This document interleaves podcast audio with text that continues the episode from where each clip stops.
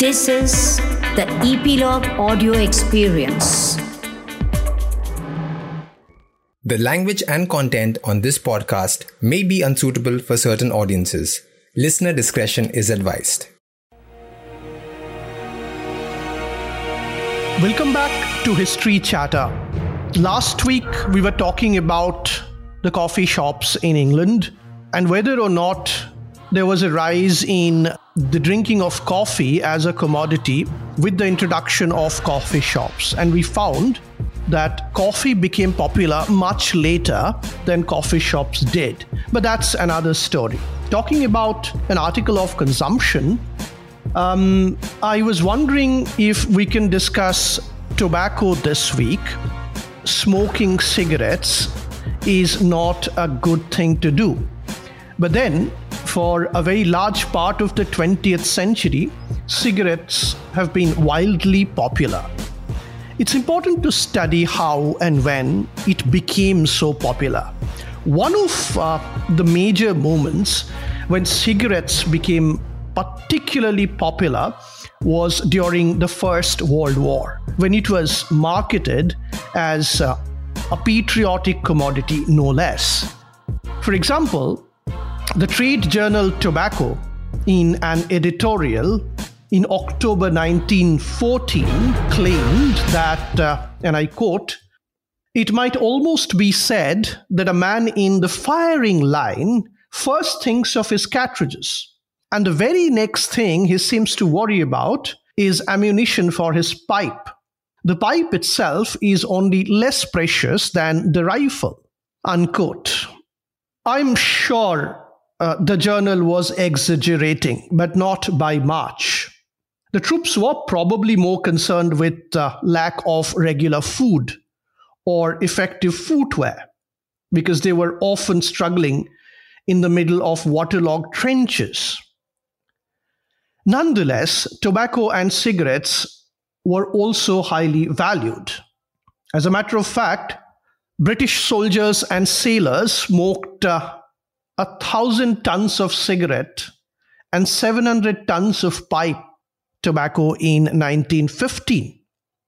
And uh, tobacco journals often quoted from an article in the medicine journal Lancet, and I quote again We may surely brush aside much prejudice against the use of tobacco when we consider what a source of comfort it is to the soldier and sailor engaged in a nerve wracking campaign.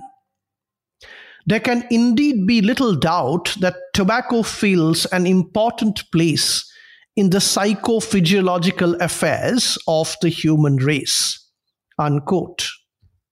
The nation had gone mad on tobacco, said uh, a member of the British Anti Tobacco and Anti Narcotics League wartime images of soldiers smoking became part of later generations' images of the Western Front.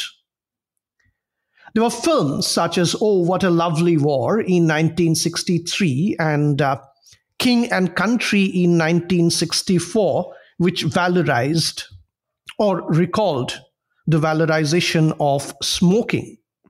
There was, for instance, um, the book by Arthur Marwick, there are memorable accounts in the book of young women munitions workers spending their money in restaurants and smoking publicly, something that was completely unimaginable before the war. Ironically, the First World War was initially seen as a threat to the tobacco industry. It caused major dislocation to shipping imports were controlled by the government because it was looking to preserve uh, shipping space and also um, some amount of uh, foreign currency. But tobacco was considered important for morale among the armed forces, and it continued to be imported. The quantity of pipe tobacco consumed during the war remained fairly stable while cigarette consumption rose steadily. Cigarette and tobacco were regarded as luxuries, but they were also deemed important in boosting the morale of the men in the armed forces. Not just boosting the morale of the men in armed forces, but also those working long hours in war production. So, in the opening months of the war, many tobacco retailers made uh, quite negative predictions as to what it might do to their trade. But the tobacco industry actually did well, very well out of the conflict. Trade grew along with the desire of families and friends to send cigarettes, tobacco, and related items to servicemen in the trenches. In many areas, um, it was also boosted by nearby military camps and by large numbers of workers in munitions and other factories. These factories uh, had been earning good money through long hours and sometimes bonus systems. With let's get back a little to the early days of tobacco industry to put this change in perspective. Um, rapid output cigarette manufacturing machines arrived first in the 1880s. So obviously, production was more mechanized and packaging became better. Um, so there was a steady rise of sales in um, cigarettes since the 1890s. In 1900, in terms of value, cigarettes accounted for 20% of tobacco sales. And by 1914, this proportion had risen to 56%. By 1918, it rose to 58%. Pipe tobacco did remain popular, but increasing number of servicemen, army men turned to cigarettes. So there was a change in trends from the so called manly tobacco, which was represented by pipes, to cigarettes. During the war, it seemed likely that servicemen were smoking more, very clearly. So there was this uh, comment in the journal Tobacco in 1914 I am here using the research of Professor Chris Wrigley of University of uh, Nottingham. And here's the quote for the journal with regard to the rise in tobacco consumption. I quote There are some million and a half men in uniform. Kitchener's army, the territorials at home, and the expeditionary force in France all are smoking man for man, they're smoking more than in times of peace. Unquote. The demand for tobacco and cigarettes on the Western Front is clear from uh, contemporary sources. In 1916 documentary film The Battle of the Somme, for instance, there are um, a couple of very moving scenes featuring cigarettes. In one scene, for instance, there is this description of uh, injured German prisoners. They are to be pitied. And in another scene, there are um, they are given cigarettes by the British Guard. The Germans are actually shown as human. In one of the most moving scenes, there's this group of soldiers in a sunken lane in a no man's land. The captain informs them that they were soon to be machine gunned. A man looks to the camera. The others didn't appear to care. They were smoking before they knew they were going to die. From early in the war, the state decided to provide soldiers at the front with tobacco. By September 1914, each soldier in France and Belgium was allowed two ounces a week initially of Wills Capstan Tobacco. France's national tobacco factories were reported to be operating night and day, with some of their output initially going to British troops. But uh, the British soldiers preferred Virginia tobacco, which was sweeter. So tons of Virginia leaf was shipped to them from England. Tobacco companies um, long emphasized their patriotic role in supplying for the armed forces. John Player's Navy Cuts brand, for instance, had this sailor trademark, was obviously linked to the senior service. During the First World War, state censorship extended also to cigarette cards. The Players Company had previously issued several series of cigarette cards of Boer War themes, which proved quite popular with the British public and aroused absolutely no concern. However, from September 14th, 1916, all cigarette cards with naval and military subjects had to be cleared by the Press Bureau's censors. For instance, uh, in packets of its Black Cat brand, the London based cigarette firm Carreras uh, put a 24 page English French dictionaries. The cigarette companies now decided to change the strategy, their strategy for selling cards. They now decided to help the military forces. So Carreras now put 24 page English French dictionaries, phrase books, and French grammars. This was supposed to be uh, useful to the troops in France. Uh, the same company also issued 140 cartoons, and most of these cartoons featured anti German propaganda. Cigarettes was also a very popular gift article.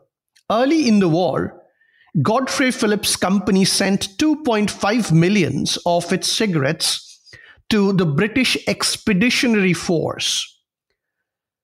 1600 packets of tobacco to Belgium and 50,000 cigarettes to the ambulance train in Southampton. Tobacco retailers were also keen to encourage the public to buy their goods for relatives and friends serving in the war. Now, there was, for instance, um, posters and window displays which um, said patriotic things very publicly. Here is one, and I quote Gifts for the men.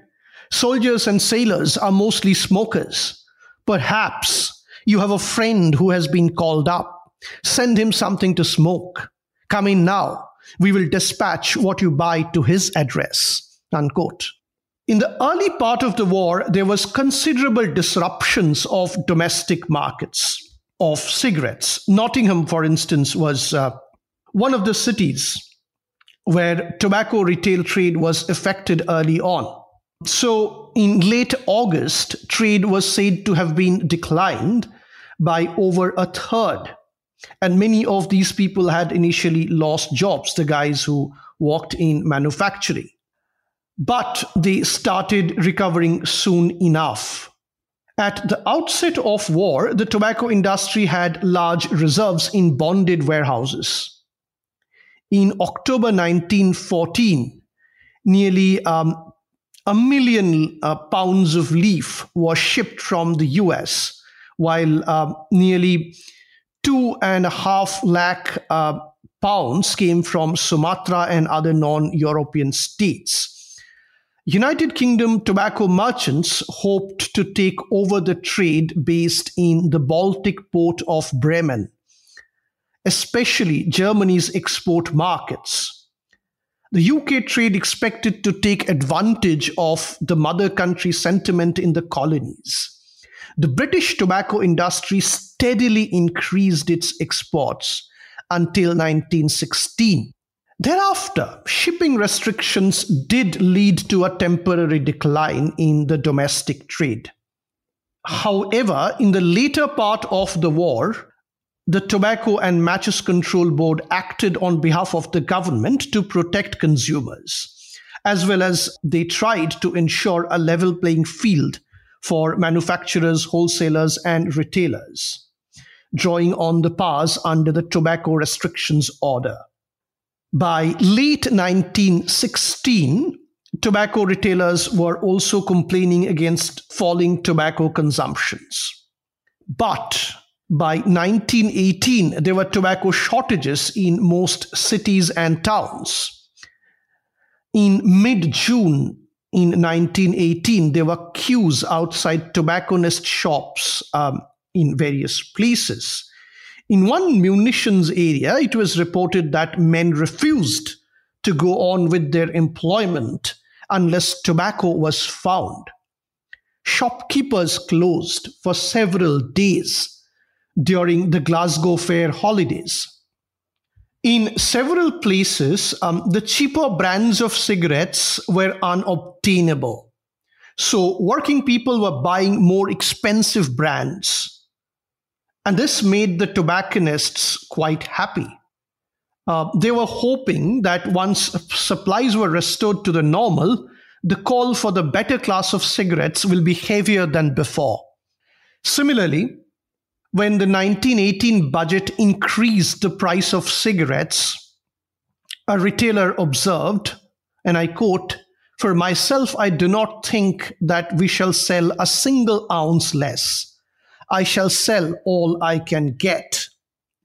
With the shortage of cigarettes, some males became even more critical than usual of women smoking. Strange enough, a report from Hull in a trade journal claimed that, and I quote, increased prevalence of feminine smoking, unquote, was causing a great deal of public comment and controversy, especially the habit of women filling railway smoking compartments, unquote. As uh, Professor Wrigley writes that by the end of the war, cigarette had become not just a popular item, but almost a patriotic one. The returning soldiers and sailors continued to smoke. And so did many of the new wartime female smokers. Though initially they would not smoke often in public. Once the wartime restrictions on tobacco was lifted, sales jumped. Expenditure on tobacco products rose from 65 million to 115 million in 1919. The tobacco industry had a great war. So here's how I was talking about the rise of smoking as a patriotic habit and the positioning of tobacco as a necessary antidote for what the traders called nerve racking professions or work during the First World War. Clearly, a lot of this had to do with the marketing of tobacco as a soother, as something that relieves tension. Someday later, we'll probably have occasion to discuss in detail about this particular marketing strategy of tobacco and many other things. But till then, I look forward to seeing you next week with another episode of History Chatter.